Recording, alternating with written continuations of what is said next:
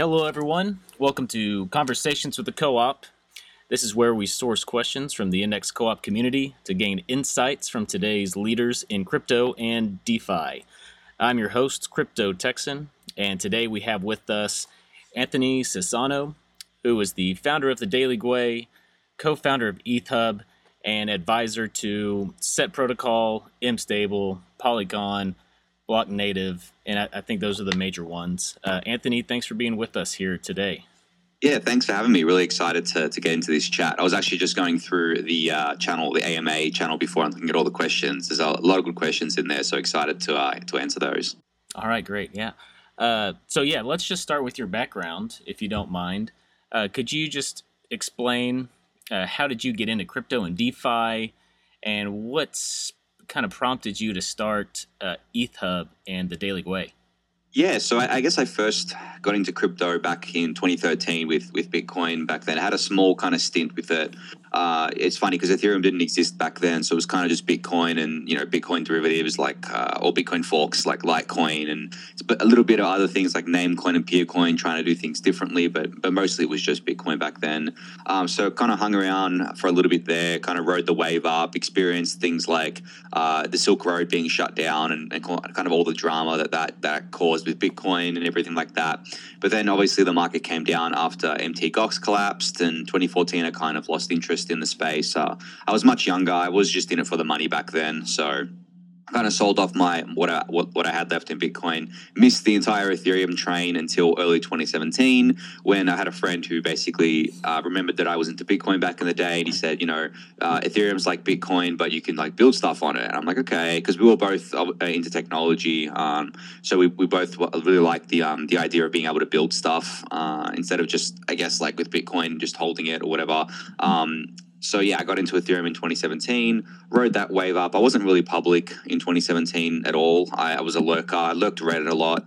Uh, Twitter wasn't as big back then, but Reddit definitely was. Uh, the ETH Trader days, uh, for those who remember uh, those days, uh, especially the daily threads that were quite fun to lurk. But 2018, obviously the market came down again. You know, this time I decided, hey, why don't I stick around? Like I'm really passionate about Ethereum, um, way more passionate, way more intimate than I was when uh, uh, when Bitcoin came around. So let's stick around and see what happens. So I launched a newsletter and website in early 20, 2018 called Block by Block, which is basically just a collection of resources or crypto resources um, and a newsletter that basically updated people on the crypto ecosystem once a week. And and uh, then throughout 2018, I just kept growing my presence, got more active on Twitter, got more active in, in various Ethereum circles. And then by the end of 2018, I was launching EthHub with Eric Connor, uh, which is the, we, I, I, I um, changed the newsletter from block by block to the EthHub newsletter. We started doing a, a podcast and we also had the website, which is basically an educational resource for people. So it's kind of like an evolution of block by block for me, but just, um, you know, taking it to the next level. So uh, then it just continued all of that into 2019. Um, um, joined Set mid 2019 to to lead marketing there, uh, and that was really awesome because uh, DeFi was like still so small in 2019.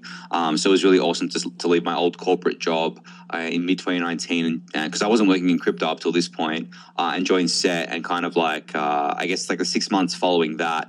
I basically um, it was like the best time of my life. I got to experience like working at a startup, working at a DeFi project, got to kind of travel to different ETH conferences for the first time. So it was really really fun. Um, and then obviously uh, through 2020 we had the the pandemic hit, so things were, were quite wild. We had the massive crash in March, and then we had the the bull market. But I just kept doing the same of what I, what I was doing in 2020. And then mid 2020 I, I, launched the Daily Gwei newsletter. Late 2020 I launched the YouTube channel, and then uh, earlier this year I I left Set full time, um, just uh, dropped down to an advisor role, uh, and you know ever since then I've just been doing my own thing. So yeah, I mean you already said like the companies that I'm involved with and I do a bunch of angel investing as well on the side. So yeah, uh, that's that's kind of like uh, I guess a, a, history of, of where I've been, kind of like uh, where I'm going. Yeah, no, thank, thanks for that background. That's that's very helpful. Uh, helpful to lay a foundation for the audience. Um, but yeah, like you said, the Daily Gwei is a is a daily newsletter, and then YouTube is is a daily uh, vlog. I guess I would say, uh, and that vlog is about thirty minutes every day, um, just detailing updates about what's going on in the Ethereum ecosystem. Um, we just want to know how do you keep up with all the news in the Ethereum ecosystem, and just how do you have enough content to do a daily YouTube show? it's just like how can you how do you source all this information? Mm-hmm, mm-hmm. So I guess the content side's easy because there's just so much going on. Uh, but yeah, keeping up with it is definitely a full time job. It is not something that I could do, you know, just casually or, or part time. I spend most of my time, or pretty much all of my time, in front of a computer where I'll just uh, sit on, like, I mean, Twitter's a pretty big source of information, so I'll sit on Twitter a lot. I'm quite active on there.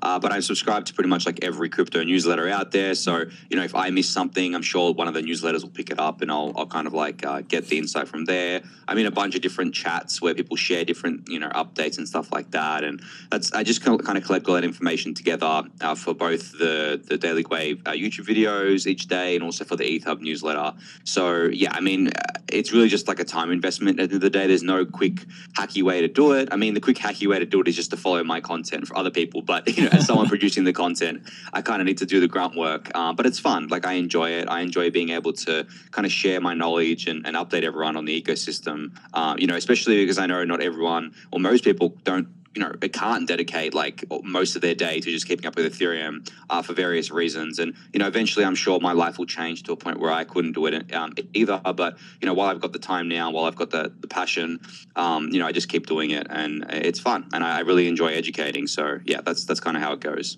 Yeah, well, I, I, appreciate your content. I know that a lot of other Index co-op members appreciate it too. Not to mention, you know, the Into the Ether podcast, what you and Eric Connor do, which which I'm also a big fan of.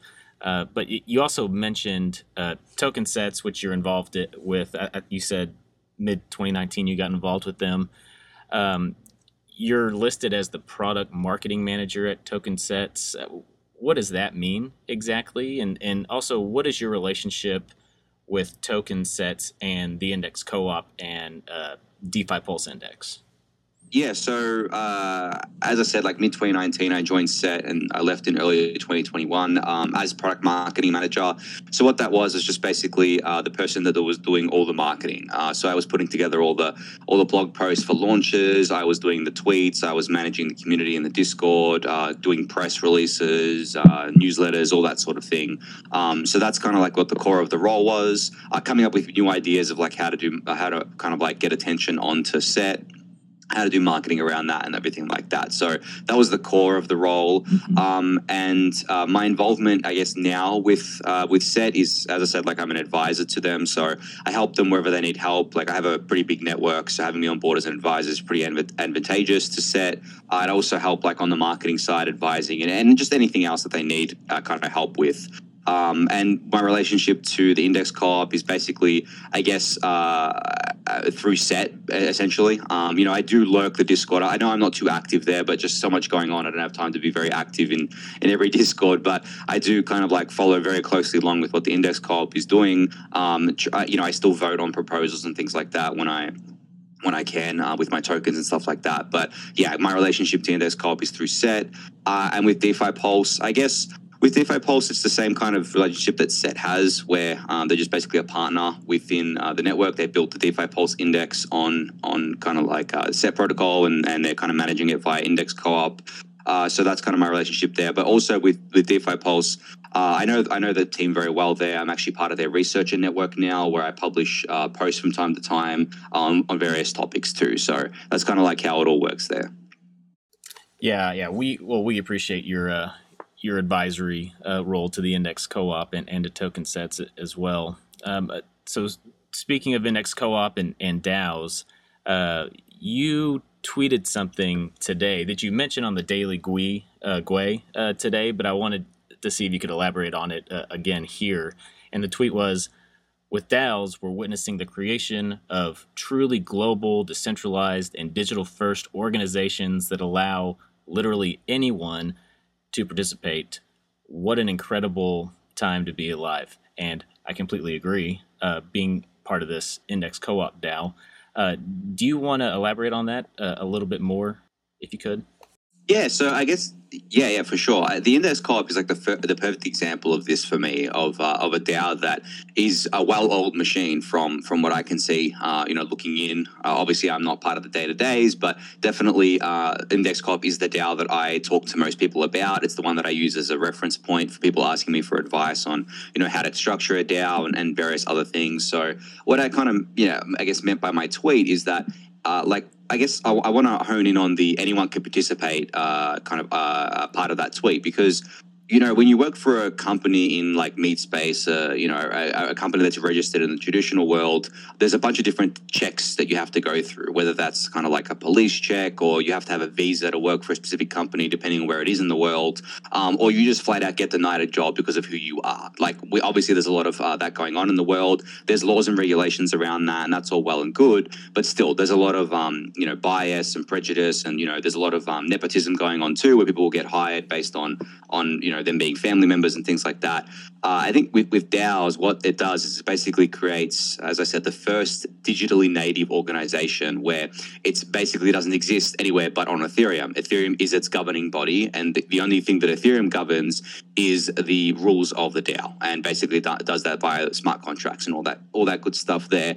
Uh, so um, that allows literally anyone around from around the world to participate. It doesn't matter who you are. No one even needs to know who you are. You can be completely anonymous and as long as you're adding value to the DAO, whether that be via completing bounties or becoming a core contributor or just hanging around the Discord channel, like literally no one ever has to know who you are. You're judged purely based on merit. And I think that's just incredible because we haven't had that before. Uh, in no place in the world have we had that because typically, even if you're a digital organization, you're still registered somewhere. I used Binance as an example in the refuel where Binance likes to play regulatory arbitrage where they say, oh, we're, ho- we're wholly digital. Um, well, I mean, okay, you can maybe argue that, but I don't believe that. I feel like they have to be registered somewhere in the world, um, but also they're completely centralized. They have a, a, centralized kind of process of hiring people, of uh, getting people to work uh, work with them on you know through partner networks and stuff like that. Uh, they're not a DAO uh, or anything, so yeah, I, I don't think that would cons- I would consider that a digitally first kind of organization because they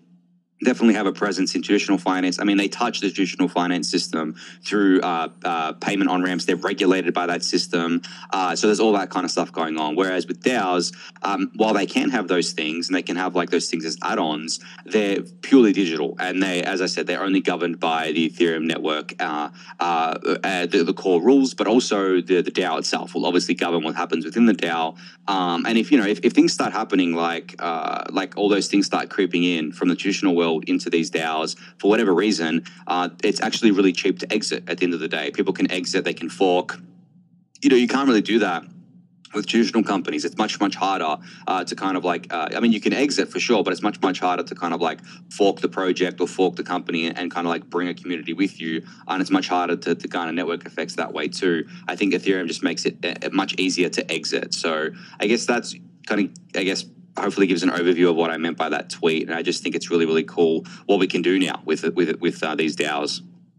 No, yeah, yeah, I appreciate that. Uh, thanks for elaborating on that. And another thing that you touched on it on the Daily Gwei was, you know, the uh, the fact, you know, comparing Binance to or to DAOs today is that Binance has bank accounts, and to open a bank account, you're going to need a physical and a mailing address to open up a bank account. And with DAOs, uh, we don't have a bank account. We have crypto. We have our native token that we use, and you know, I think some DAOs and protocols are diversifying their treasuries, which is what I want to talk about next. And I've heard you talk about this before a lot on the Daily Gwei. Uh, is DAOs and, and protocol treasury diversification uh, index? Uh, I think we have about close to 80% of our treasury is in our native currency or our native token index, and we, we just got that capital raise. Uh, so n- now we have about 18 to 19 percent at USDC as well. Uh, we also have some DPI and, and ETHFLI products, and so we're starting to diversify a little bit more. But I just wanted to get your take on DAO Treasury diversification. W- why do you feel like that's important? Is it important? And, and, do you see any DAOs that are doing a good job of that? Uh, and if so, who are they and what are they getting right? Yeah, so I think just from a risk management perspective, uh, you know, it's something that needs to be done by all DAOs. Like a DAO can't just hold 100% of their treasury in their native token because their native token is obviously volatile. And the younger the DAO is, or the younger the project is, the more volatile that token's going to be. So having kind of certainty over funding um, is, is incredibly important. So, I mean, I was very happy to see that the Index Co op uh, was able to raise, I think it was $7.7 million uh, by selling tokens uh, to a bunch of really, really aligned uh, kind of people within the ecosystem to help them along as well. But essentially, now you have $7.7 million that is um, stable, that can be used to fund the project for, for quite a while. So I was really happy to see that. So that's, I guess, um, you know, the, the, the main reason is just like making sure that you you kind of like de-risk wherever you can, um, while also kind of having exposure to to the token. So I think you know there's there's plenty of DAOs doing this now. I mean, there's been other ones that have done these kind of sales out outside of their their DAO. I think uh, UMA did one recently for 2.6 million dollars. Uh, Badger DAO has done one in the past. Uh, there's been a bunch of others out there. I'm not going to list through every project, but I think uh, that's the smart play, making sure that you have kind of like a stable asset that. allows you to kind of like guarantee funding for quite a while without having to worry about the the, the price of, uh, of, of, the token. And I mean that's the same as kind of like I guess an individual's portfolio uh, kind of construction. It's like you want to de-risk as uh, you know if you're 100% crypto and you're 0% cash. Well, you want you know at some point you want to de-risk. You want to have a cash reserve uh, for various reasons, um, and you know that cash reserve should be matching the the size that you need it to be. Like if you have uh, like with the the co-op for example, the co-op needs to pay out contributors and needs to ensure that it can continue funding itself through you know any kind of crypto bear markets or anything like that. And it doesn't and it also doesn't want to like sell all of its tokens to cover expenses because obviously as the price goes down the more tokens you have to sell um, you know and, and, and the kind of less bang for your buck you get. So i think that having that treasury diversification is incredibly important there uh, for that long-term funding. So uh, that, that's what i see as like the, the main benefit. I guess the other benefit as you mentioned there wasn't just usdc in there there's dpi there's the FLI products. I think that's really cool because it basically gives the the DAO exposure to their own products, um, and I think that works well to align incentives. But I also think that uh, that those should be weighted quite small. They shouldn't be something that's uh, that that's huge because like obviously the FLI is is is is kind of like riskier than holding just uh, plain ETH or just uh, just holding um, cash, of course, and same with the DPI. So I think having those is fine, but like I wouldn't want those to be like fifty percent of the treasury, for example, which I don't. Obviously, it's not, but yeah. So so from that perspective, uh, having like a you know almost twenty percent cash position, I think is really prudent uh, and and and really uh, really uh, really good to see. Yeah, and and on those DPI and FLI uh, ETH FLI product, I think those two combined make up maybe 1%, maybe just less of 1%. So, yeah, I, I, I, think we would also agree with you. Matthew Graham, our, our Treasury whiz, uh, would agree with you there as well. Um, but also on on the subject of funding DAOs and funding tokens, um, you mentioned that you're an angel investor in, in some other product projects. Uh, are there any uh, advisory roles that you're most excited about, or angel investments that you're most excited about, or what's kind of catching your eye a little bit? And then, what advice would you give a new token from a, a just an initial distribution strategy on on who gets the initial allocation? Mm-hmm, mm-hmm. Yeah, so I mean, as you mentioned earlier, I'm, I'm, a, I'm an advisor to four different projects right now: uh, Polygon, Set, uh, MStable, and Block Native. Uh, I think the one, maybe I'll pick the one that doesn't really get much coverage, uh, and that's uh, Block Native. Like the other three, I think people are aware of, but uh, Block Native is, is one that I'm super excited about. They're ba- they basically sit in the background. They're a core infrastructure for a lot of teams and a lot of people. They basically call themselves the masters of the mempool. So uh, for those who don't know what the mempool is, it's basically the pool where all of our transactions go uh, when we do them on Ethereum before they're mined um, and put into a block. So obviously we have heard a lot of talk about MEV lately and how that kind of uh, affects different things on Ethereum. Um, essentially, what what Block Native is, is doing is basically allowing people to get key insight into the mempool, um, into kind of the way Ethereum functions under the hood, and giving people the tools to kind of take advantage of that, whether that's traders or teams or individuals or anything like that. So yeah, Block, Block Native is definitely one that I'm really excited about. That just doesn't get uh, anywhere near as much coverage as the other one. So I figured I just kind of illuminate that for people. Um, but in terms of uh, angel investments, I mean, I've done over 20 at this point. So uh, it's kind of hard to pick one that I'm most excited about. But I think, you know, it's funny. The, the one that I did that was, I think, my second one, which was Zapper, uh, I'm really excited about Zapper and about them continuing their growth. I think they're doing a lot of really cool things. I was really excited when they introduced the gamification features, even though it's kind of something very basic where you just, you know, either uh, kind of like log in each day or you kind of do some quests each week to earn XP and you earn some NFTs. I think that it's just showing people that this this sort of stuff is really good for attention. I think it keeps people coming back It keeps people kind of engaged with the platform, keeps people using the platform, um, and it's like a alternative to liquidity mining, I think, where you don't have to pay out like this uh, insane amount of uh, of tokens to to kind of get uh, any kind of users or liquidity in. You can basically uh, entice them with uh, NFTs or kind of like a, a, gamification system. So I think that's really really exciting. Uh, and I mean, there's a, there's a few others here. some of them aren't public just yet that I'm that I'm pretty excited about.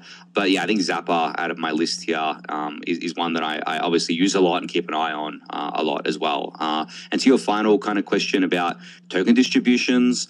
I actually use the index co as the perfect example of the best token distribution I've seen within, uh, I guess, like the DeFi space. I, I use this all the time when talking to other teams. They ask me how to structure a token distribution, and I say the index co um, is the best I've seen so far. And that's, I think, that the, the core theme there is because originally the index co uh, with their token distribution did not um, optimize for speculation in any way. I think that was part of when we had early discussions at set. That was part of, I guess, uh, the, one of the core discussions is that we want to make sure that we don't optimize for speculators because we know how that kind of ends. Uh, it, because we've seen what happened with a lot of the other DeFi tokens that optimize for speculation, where they had like a pool two, for example, an incentivized token pool, or they had like a really aggressive liquidity mining campaign. What ended up happening was that the tokens went into the hands of the wrong people, and the, those wrong people were just the, the mercenary farmers who would dump the token, and then all the people who actually wanted to hold the token were the ones getting dumped on. So you know you had this kind of uh, really bad alignment of incentives where uh, the incentive was to just crash the price down to you know whatever to get as much value out of it as you could from from farmers, mm. uh, whereas the people who actually wanted to hold the token and get exposure were were kind of like on the other end of that. So and and uh, on top of the uh, that kind of uh, uh, uh, note, I think that the way that the Index Co-op has distributed tokens is one of the best, if not the, the best, that I've seen within the DeFi space because it distributed them to the right people via the contributor program, and and you know allowing people to kind of like buy in without the speculation too, allowing people to get into the token without all the noise and all the kind of like um, extreme farming and dumping going on. Uh, I remember the the token sat you know under five dollars for, for for quite a while there, and a lot of early contributors were able to buy it at that price, uh, and a lot of early contributors were also able to to earn it at that price, which I think was really really cool. And you didn't have the the mercenary farmers because the liquidity mining that the Index Co-op did for the DPI originally was very uh, conservative. It kept getting reviewed as as time went on and, and dropped as time went on. Same for the other products. So I think that uh, you know the, the really is the perfect example of a of a token distribution that favored the contributors rather than favoring the uh, kind of mercenary farmers. Yeah, I, and yeah, on the liquidity mining, yeah, we that is something that we review a lot. And if you've ever seen a post by Overanalyzer in our governance forum, uh, you can see how much uh, time and energy he puts into making sure that we get that right. Um, he's mm-hmm. a huge asset to have uh, in our DAO. Um, and uh, just uh, one more question for now about Index Co-op that uh, I think would be interesting to get your take on is, you know, we've got the DeFi Pulse Index, we have the Metaverse Index, we've got the two BTC ETH FLI products. Uh, what is something that you would like to see that we don't have yet uh, deployed from an, in, an index or an ETP perspective? Mm-hmm. So I mean, I guess like I actually was a fan of the the BED index, which is going to be deployed um, soon. Um, you know, I, I, know that's already kind of like in the pipeline, so that was something that I wanted to see. Even though it's basic, I just think that it's something that uh, a lot of people would would be a fan of because of the fact that they want equal exposure to these three major themes: BTC, ETH, and DeFi. Uh, but there's no kind of like one token they can buy. Uh, maybe some centralized exchanges have it, but we wanted to obviously make that native to DeFi. So that that would be one. But then, I mean, I know that's boring, but I still think that's something that's that, that counts for a lot. Uh, and then there's, I mean, it, it, depends, right? Because with the metaverse index, there are already some kind of like I guess pseudo social tokens in there. Mm-hmm. So you know, a social token index would probably be the, the other thing that I would kind of look at because those things are kind of heating up. But I think the metaverse index kind of covers that as well. So maybe you wouldn't need a separate one for that. Um, I am a pretty big fan of the of the FLI products generally. Um, maybe more of those. Maybe you could have like a DPI FLI or something like that. I know it's kind of a bit harder because DPI is not on too many money markets yet or anything like that. But that would be really cool. Um, but just generally, I guess um, my kind of view on index products is that they should just be things that people uh, want to pass- passively hold, and they should appeal to people that are that are more passive holders rather than active ones. But also, you know, as we've shown with the FLI, I think what the index co-op can do is make uh, uh, a kind of like index products out of active investments. So obviously, the fly is usually an active investment uh, that people have to manage themselves, but with an index, they can kind of get passive exposure to that. So sitting in with that theme, I think, is is is really cool as well. Um, and there were kind of like early ideas um, from uh, a place called Token Terminal that I saw getting kind of proposed, where doing indexes based on the price to earnings or price to sales ratios of different protocols and rebalancing it that way. So, kind of maybe an alternative to DPI in that respect as well, with a different kind of rebalancing methodology, which I thought was pretty cool. I'm not sure on the status of that right now, but yeah, when I saw it, I thought it was a pretty good way of doing it. So, yeah, uh, th- those are kind of like the main themes that I'm looking at. So, hopefully, that answers answers your question there. Oh yeah, no, it does definitely. Uh, appreciate your thoughts and insights uh, on that. So let's um, let's just switch over to just Ethereum in general and look to the near term future. Uh, August fourth, we have a date uh, for EIP one five five nine. I feel like we've been uh, it's very highly anticipated, and uh, I think I've seen a lot of people talk on Twitter um, similar to how the the Bitcoin halvening uh, meme, where you know it wasn't priced in uh, when people thought that it was. Uh, do you think EIP one five five nine is priced in currently? And another question is, how much ETH are we going to burn with this? Mm-hmm. So it's always funny when thinking about stuff that's priced in and not priced in. It's it's kind of very hard to tell. I think when it comes to things like Ethereum and Bitcoin, because you know you can do like a price to sales, price to earnings uh, measurement on them, and you can get like a number, but it doesn't really make sense because it loses all the other kind of use cases that um, that ETH has. Right? It, it, it only measures kind of like ETH's uh, uh, fee revenue, essentially. It doesn't measure its monetary properties or anything like that. so, from that point of view, it's, it's just very hard to know if something's priced in or not priced in. Uh, I would say that I think a lot of people still don't understand 1559, how it works, how much ETH it's going to uh, it's going to burn, and what effect that's what net effect that's going to have on the ecosystem over time. So, I would wager that um, it's not priced in, uh, or at least not fully priced in. Maybe some of it is priced in. I mean, I'm sure there's lots of people buying ETH because of 1559. I mean, that's a major reason why I, bought, I, I buy ETH, uh, of course, and that's part of my my thesis on ETH.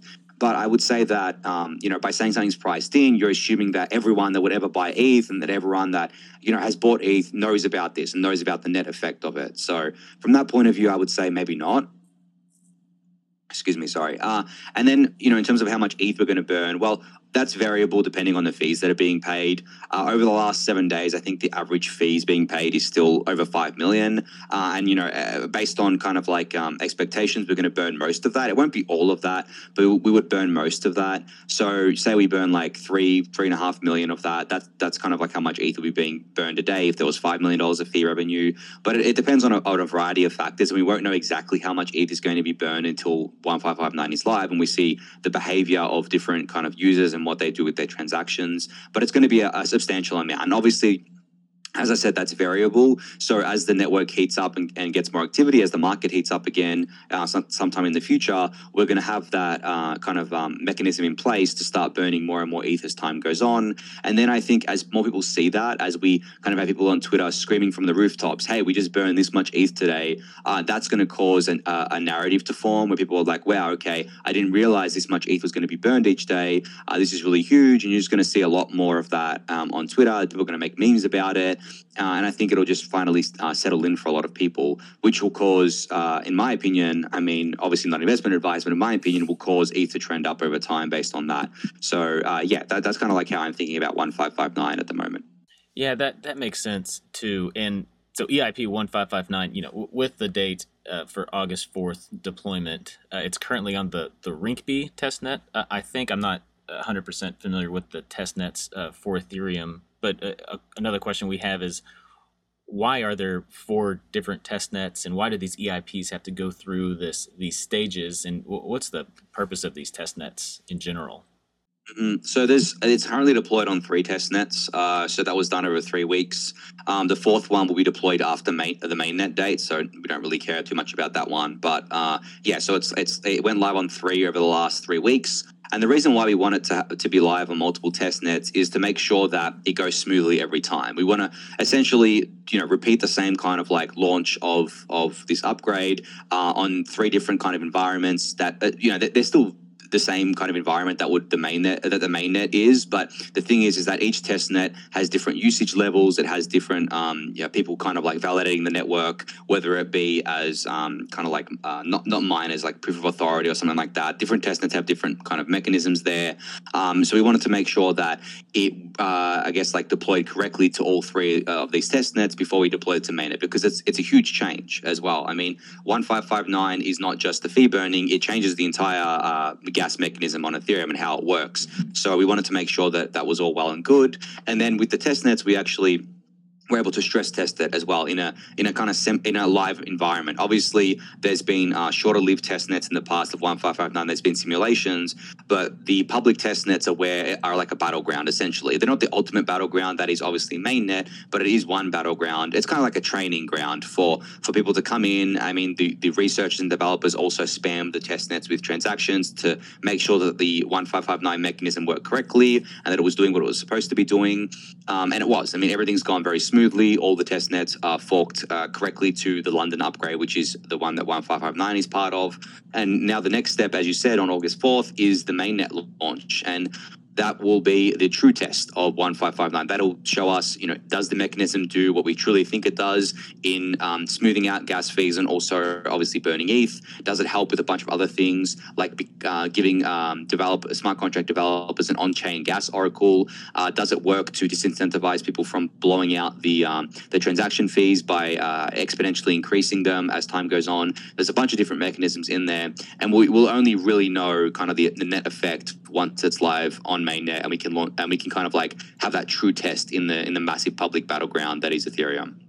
Yeah, and I, yeah, it's interesting because I, I feel like for a while there was this misconception that EIP one five five nine would reduce gas fees, uh, which is not necessarily the case, as you pointed out. It just I, I think you would say that it makes the gas fees more predictable yeah, yeah, it, it's it smoothens out the fees because you basically have uh, most people paying the same base fee, so you don't have people overpaying. Like now, when you kind of do a transaction and then for some reason, you know, the gas fees spike, you you might have to like speed up your transaction. There's a little speed up button in MetaMask, and that allows for that. Whereas with 1559 style transactions, the base fee um, that you pay, which is the same base fee that everyone else pays, uh, basically guarantees that you get into the block next block 95% of the time. And then if you want like 100% guarantee, you pay something called the tip on top of the base fee. And the tip is basically the same, uh, uses the same auction mechanism that we have today on Ethereum. So yeah, th- there's those kind of two aspects to it. And I think by smoothing out the fees on net, we should see kind of like lower fees for end users, but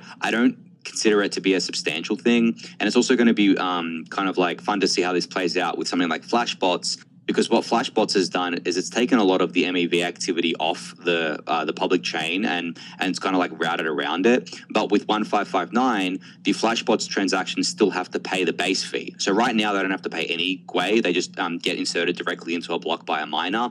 But with 1559, they still have to pay the base fee. So that's going to be very interesting to see what happens with the base fee um, because of uh, uh, Flashbots and things like that. Okay. Okay. Yeah, that's that's helpful. Um, Okay, and another subject that we wanted to touch on were two pretty big announcements from two uh, very prominent DeFi protocols that have come out lately, and that's Compound and Aave have announced uh, Compound Treasury, and Aave has announced uh, Aave Pro. Uh, kind of a if you build it, they will come type mentality. I think there's institutions on the sidelines that have been waiting to get in, and, and this this could be the opportunity. And uh, one of the index co-op uh, members, contributors mentioned that, you know, Aave Pro is kind of making DeFi compliant for institutions while Compound Treasury is uh, taking the compliance risk. Um, and there's this has kind of been a little bit controversial given the KYC and AML requirements, and, and that is kind of frowned upon in, in the DeFi uh, space, I guess, from a philosophical standpoint for some people. Uh, do you feel like this criticism is warranted, and, and what are your takes on these uh, two new projects that they're taking on? So I, I understand the criticism totally, um, but what I will say uh, to kind of like hit back on that a little bit is that we've built a system that uh, is literally for everyone, right? DeFi is for everyone. It is uh, for institutions, it is for individuals, it is for corporations, it is for whoever. And but those people can use it however they like. Now, you know, some people might argue back and say, well, okay, that's true, but Aave and Compound building tools specifically for institutions is not for everyone, right? It's got KYC, it's got AML. You have to uh, be an institution to access it, and that's all fine, well and good. But but I think that the way you kind of look at it is that anyone can build that. I mean, if you wanted to, you could build uh, an entire kind of like bank on top of uh, something like Maker, and then you would just underwrite the loans and take on all the risk yourself, and you basically offer it to institutional clients or people who don't want to interact with DeFi. And we're already seeing plenty of centralized uh, exchanges interacting with DeFi to offer yield to their customers. So, for example, BlockFi and Celsius, they have a, a lower yield that you can get, but it's insured, and there's all these other stuff going on there. I mean, I don't trust it personally, but you know people do. Uh, and then they just use defi to generate those yields or they'll do some other kind of um, risky things uh, to, to, to, generate the yield and they'll pass on a, a, portion of that to, to the users and they'll keep uh, some of it for themselves of course. Um, so there's already been a lot of that stuff going on. But i think uh, specifically you know the defi darlings Aave and compound going after this market themselves and basically locking you know most users out of this market because um, a lot of users don't want to do KYC and AML, which is fine. But also, you're not an institution, so you can't access it anyway.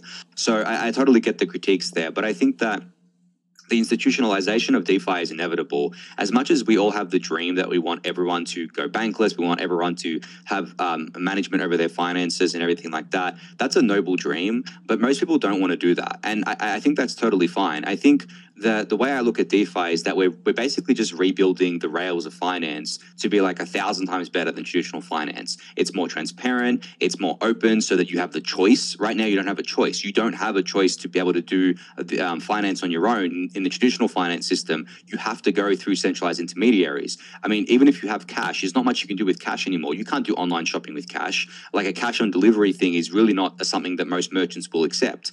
So, from that point of view, you have to go through something like PayPal or you have to go through your credit card company or a bank or whatever.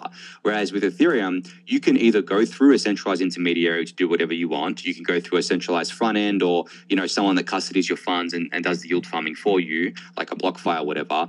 Or you can do it yourself and you can set up your own kind of wallet. You can have your own funds and you have complete control over it um, they're still using the same rails. It's just that you now have a choice. So that's kind of like what I view DeFi as. I don't I don't view DeFi as this thing that's going to automatically make everyone in the world want to personally manage their own finances because re- realistically, most people don't actually care about their finances and, enough to manage them themselves. Yes, they care about earning a yield. Yes, they care about investing, but they don't want to do uh, what a lot of us very very um, you know native DeFi people do, and that's kind of like uh, play with all the new protocols, do it all on our own, manage our own funds, make sure that we secure our own funds. That's just a daunting kind of like task for a lot of people. Uh, a lot of people don't want to have responsibility over their own funds because they are scared they're going to lose them. They want insurance. They want uh, they want kind of certainty that they if they make a mistake, uh, everything's going to be okay, or you know they, they want kind of like an ability not to make mistakes, and that's fine.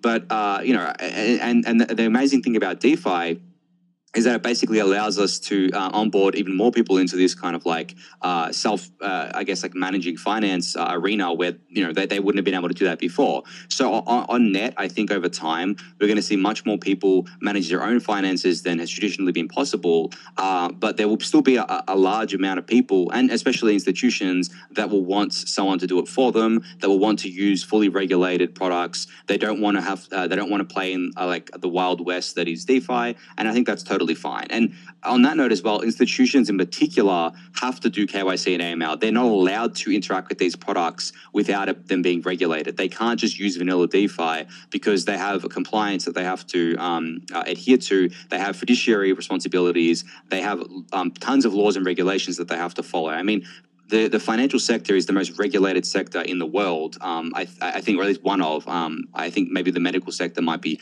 even more heavily regulated, but it is definitely regulated to a point where you, as an institution, you can't do anything without adhering to compliance. You have to monitor everything that you do.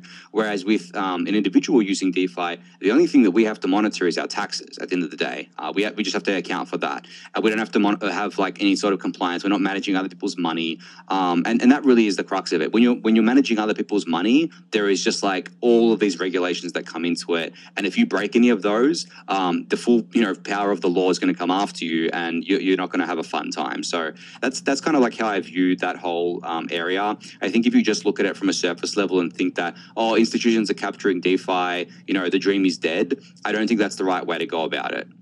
Yeah, no, I, I, would completely agree with you. And I, you know, we had Stani from Aave on last week, and I think he he said something that's very interesting that he's going to pay attention to is you know it, what the arbitrage opportunities look like between the uh, you know compliant DeFi, you know Aave Pro and, and Compound Treasury protocols, and and the I guess less regulated, unregulated market in DeFi, uh, what those in, difference in interest rates are, are going to be on those products.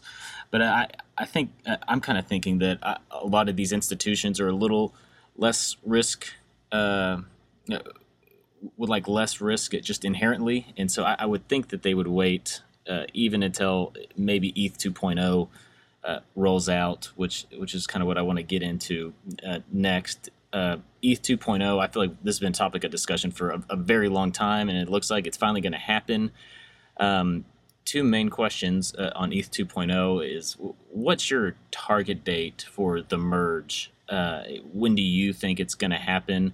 And what could go wrong? And is there anything that sticks out about the ETH 2.0 uh, proof of stake merge that you know you kind of say it, this is the thing in the merge that scares me, if if anything?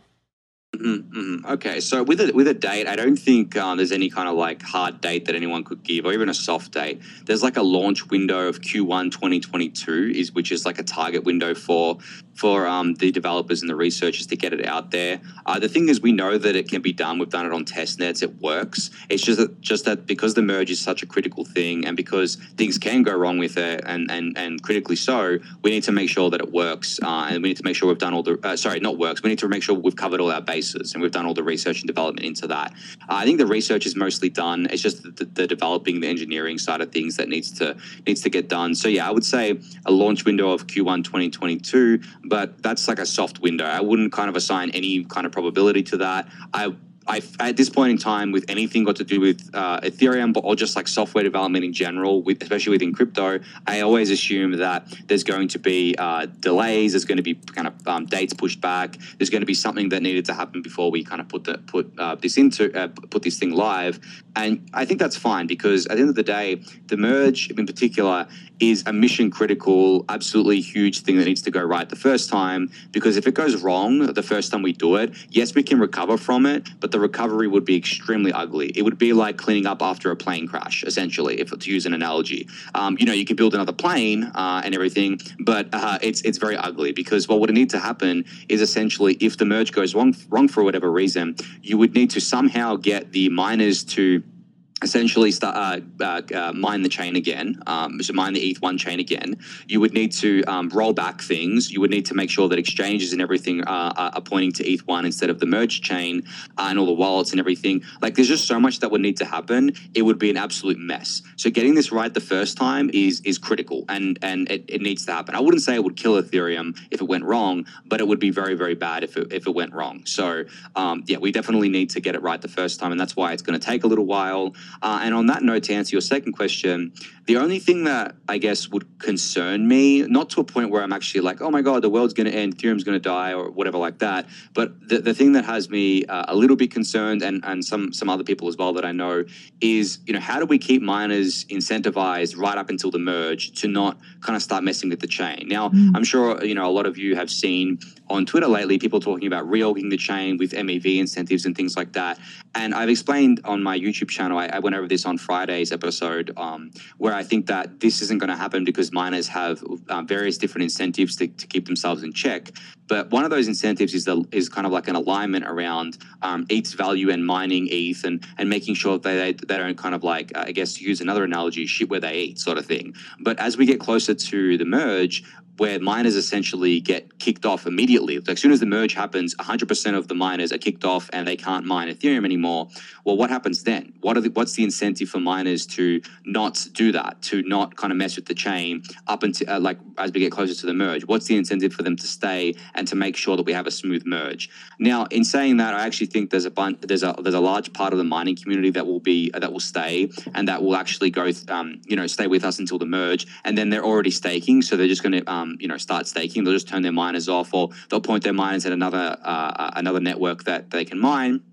But I think generally, when you kind of look at that, uh, there is a risk there. There is definitely a small risk uh, that people are looking at, and they're kind of like thinking of ways where we can mit- mitigate this risk. But there's no denying that it exists and that is something that we're going to have to face as we get closer to the merge. I, I as I said, I don't think it's like a, a, critical thing or whatever, but I do think that it's something that uh, could maybe I, I, don't know, do, do, have some adverse effect on the merge as we get closer. Maybe, you know, so many miners drop off that uh, the difficulty doesn't adjust in time. And then we have uh, kind of like, um, uh, kind of like longer blocks or whatever. And the network kind of, I guess, uh, gets uh, slows to a crawl or whatever. I'm not specifically sure on, on like what, how that would look, but I think that, um, you know, there is definitely a small risk there.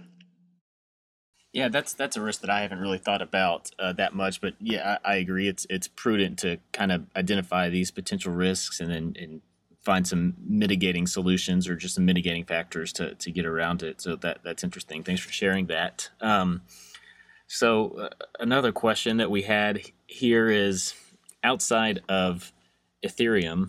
Uh, are there any other layer ones that even just kind of remotely catch your eye a little bit? And you can uh, have this answer be as, as quick or as long as you want it to be. Yeah, I get this. I get asked this a lot, um, yeah. and you know, I've tried really, really hard to look into other ecosystems and to find something that I feel is interesting or that I feel um, they're doing something that's not already done on Ethereum, or they're doing it in such a way that actually, you know, makes a lot of sense or, or changes the game, so to speak, and does something new and different. Because typically, a lot of these other chains, what they'll do is they'll literally just say that they're more scalable than Ethereum, um, and they achieve that by centralizing, by you know, making it much harder for for end users to run their own node and and and much harder for the network to to kind of like be decentralized. So uh, a lot pretty much most of them uh, are out. And when, when i kind of look at it from that lens i would say that um, recently i've taken a bit more of a, a, kind of like interest in the cosmos ecosystem. I think they're actually doing um, innovative things there. Uh, they have this like uh, a, a, dex called the osmosis zone or something like that. I think that's what it's called um, that a lot of people are getting excited about because it's uh, they've got a mechanism which allows it to um, uh, so that it can't be a front run or anything like that. So the MEV is impossible. Uh, I have to look deeper into that, but that's something that's definitely piqued my interest. But yeah, most of the other chains, I just don't think that they're uh, you know they're, they're long term uh, kind of things. I don't think they're going to kind of like even come close to to uh, scratching Ethereum or, or, kind of making any kind of dent there. And to ma- maybe have like a bit of a more controversial opinion here, I actually think a lot of these chains they only get kind of like uh, attention from people because of uh, people think that they missed out on Ethereum and they're looking to make you know money on this new chain or whatever because they think that oh well I can buy this cheaper and you know th- this will hopefully go up because it's a, a new blockchain and they're going to kill Ethereum and all this sort of stuff. And you know I think that plays a big part in it. And obviously, I'm biased because I hold a lot of Ethereum and I've been with, with Ethereum for quite a while. Um, but that, I think that plays a big factor in, especially newer people's ways of looking at things, because I did that same thing in 2017. I mean, I wasn't super early to ETH. Uh, I I bought like um, you know super early early being like one dollar or like ICO or whatever. I, I, I bought some at ten dollars originally, which um, you know I, I, only bought a little bit at ten dollars. I didn't have much money back then, and then I bought like a lot uh, most of my ETH I think between fifty and hundred dollars, uh, which obviously is, is a lot less than what the price is now.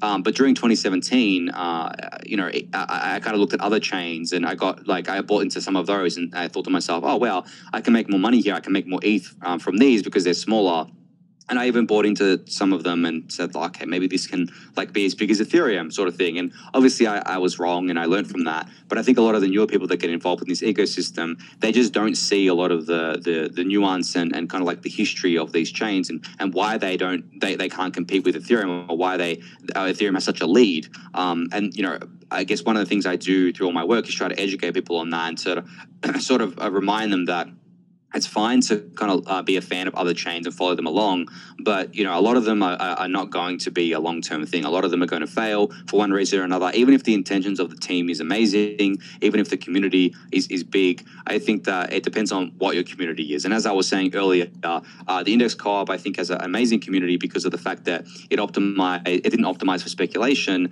but a lot of these other chains they optimize for speculation because the price will go up during like a bull run. They'll get all of these new retail investors coming in and, and kind of like playing in it. And then once the, the market cools down, these retail investors disappear. And these chains that people thought that had a lot of usage or a lot of um, people kind of uh, following it actually was just people following the bull market. So uh, that's that's kind of like I guess my view there. I mean, I could go on forever about other other blockchains and things like that, but you know, I try my best to, to have like a unbiased view on things, but it, it's so hard for me to look at most of the other chains and, and kind of see what they're doing, that, see that they're doing anything differently. Because as I said, most of them are just taking trade offs to achieve scalability, and that trade off is usually centralizing. Which I mean, I, I, personally don't see the point of a centralized blockchain. I think that if we can get, uh, if we can build Ethereum into this decentralized settlement layer and and and extremely robust and secure settlement layer, and then on top of it through layer two build a scalable ecosystem, then I think that is the much better way to do things rather than giving up on decentralization to achieve scalability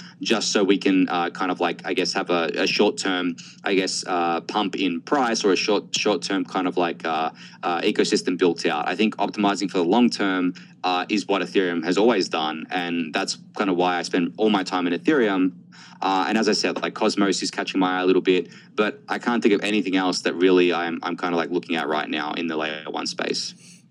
Yeah, I, I remember in 2017, I, I had uh, some pretty heavy Cardano bags, which full disclosure, I do I do not have anymore. Uh, even it, it, you know, but we can, you know, that's that's an aside. And I, I also I, I, thought you might try to take the easy way out here and maybe say, you know, since you're an advisor, you could say, Polygon because it, I feel like Polygon kind of feels like a layer one that's just uh, on top of Ethereum, and I and it's I think it's also interesting that you said Cosmos because I feel like there's some some similarities between the two, and I and I and I think that Polygon's white paper actually compares itself to Polkadot and Cosmos. Um, I could be wrong there, uh, but the, going talking about Polygon, you being an advisor, another thing that's on Twitter uh, that we've seen a lot of people talk about is the potential fragmented liquidity uh, on layer twos. And do you see that as being a, a big issue if people are just choosing their or, or, protocols really just choosing their favorite layer twos like like Arbitrum or, or Optimism or Polygon?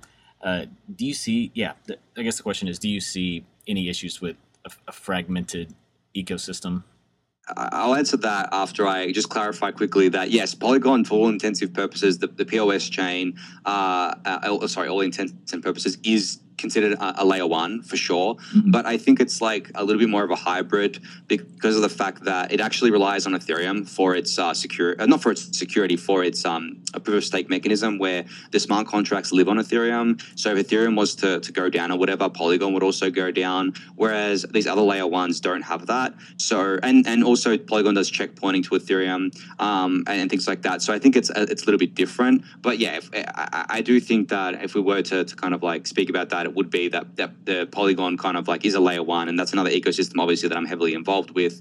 But for me, what I'm most excited about with Polygon is uh, is the layer twos that they're building. So to bridge into your your, your question about like fragmented liquidity and things like that, I think that because because liquidity can move so quickly across different protocols, different chains, and we're going to have bridging solutions like Hop Protocol, Connext, uh, Celer Network, a bunch of others out there. I really don't think this is going to be a, uh, an issue long term. I think that liquidity is going to settle on a handful of different um, layer twos and maybe different kind of like side chains, whatever you want to call them. There's going to be a power law effect to it, but I, I really don't think it's going to be a, a long term issue because we're going to be able to bridge liquidity between chains very easily. And you know, I use chains as, as a term for layer twos as well, because effectively layer twos and uh, are new chains. They just inherit the security from Ethereum. Um, so from, from that kind of perspective, I, I definitely do think that uh, it's not going to be an issue uh, going forward. I, I, do think that right now there's obviously some fragmentation. Uh, there's obviously um, liquidity on, um, on, on like Polygon's POS chain. There's liquidity on Ethereum. There's liquidity on different layer twos. But that's just because we're still very early and still still very, very early, early days, and we still have to wait for those ecosystems to build out. But you know, I, I, I noticed that Hop Protocol actually went live today. Um, Connext is already live. Celer Network's already live. So the solutions are there. It's just going to take uh, time to build out the liquidity on the bridging solutions as well, and it's just going to take uh, time for for the more of the layer twos to go live, like Arbitrum and Optimism, and for more liquidity to exist there. So yeah, I guess like the, the TLDR is that I, I just don't see it being a huge issue going forward. Yeah, and that's I, I feel like I've I've seen this a lot in Twitter and just the, the people we've interviewed so far. It's that you know they, they call Polygon. Uh, some say a side chain, some say another layer one, some say it's just definitely layer two, and so I think you know it, it's so unique in all the aspects that it has that it's it's hard for people to pin down an exact uh, clarification on, on what it actually is. Um, but mm-hmm. what you what you said was was helpful. So we're running up on on time a little bit here, and and we'll we'll try to get to a few of these other questions real quick. Uh, one of them is. It, it's it's pretty cold in Australia right now. I think it's winter, and you shaved your beard. Why did you shave your beard? so uh, it's funny because uh, yeah, it, it is definitely cold here. It's it's winter. Um, it doesn't get too cold. It doesn't doesn't snow where I am in Melbourne, so uh, it's not like a freezing uh, freezing temperatures or anything like that. Um, but it, it's funny. Like uh, I, I kind of was lo- uh, looking at myself in the mirror. Maybe this is too much too much detail, but I was looking at myself in the mirror and I was like, you know what? I'm going to try a new look. Um, I had this beard for quite a while. Let's let's see what I look like with a with a mustache. And you know, I, I looked at it and I'm like, you know what? It doesn't look too bad. Let's see what the the community thinks of it. Uh, so I went on and everyone started kind of uh, complimenting it and saying that it looks good and everything. So it kind of like stuck. But I definitely do do miss my beard right now. So maybe I'm going to grow it back. I don't know. But uh, it was a bad decision in winter because yes, I do feel the cold now a lot more on my face. It was weird when I kind of like stepped outside with it and thought, wow, I haven't felt like wind on my uh, face in quite a while. Oh yeah, that's uh, that's funny. Yeah, I thought that was a, funny question that got thrown in there. Um, uh, one more question, and then and then I'll, I'll let you go. So we, we talked about EIP one five five nine. Are there any? Do you feel like underappreciated e, unappreciated EIPs or, or changes that you want to see in in Shanghai or any future forks? Yeah, so uh, some of you, some, some people may have heard of EIP 3074, which is uh, a new EIP to basically make the user experience much better. Uh, to give a tangible example of how this would work, it's it's it's kind of technical. It's it's built for smart contract developers, but to give an example of how this would work is that it essentially would remove the requirement to do uh, a, both an approved transaction and a, a, swap transaction in two different transactions. So you know when you go to Uniswap and you have to approve a token for trading, and and then you know you have to wait for that transaction to go through before you can do a trade. Well, what 3074 would allow for is it would allow for smart contracts to be built that could batch these transactions so that you would only have to do one transaction to do a, an approved swap. So you don't have to split them up, you save on gas, and you also uh, save time and, and, and energy doing that. So I think, you know, it's underappreciated how big of a, a user experience boost that would be and how much it would, um, uh, it would basically smoothen out the entire experience for users.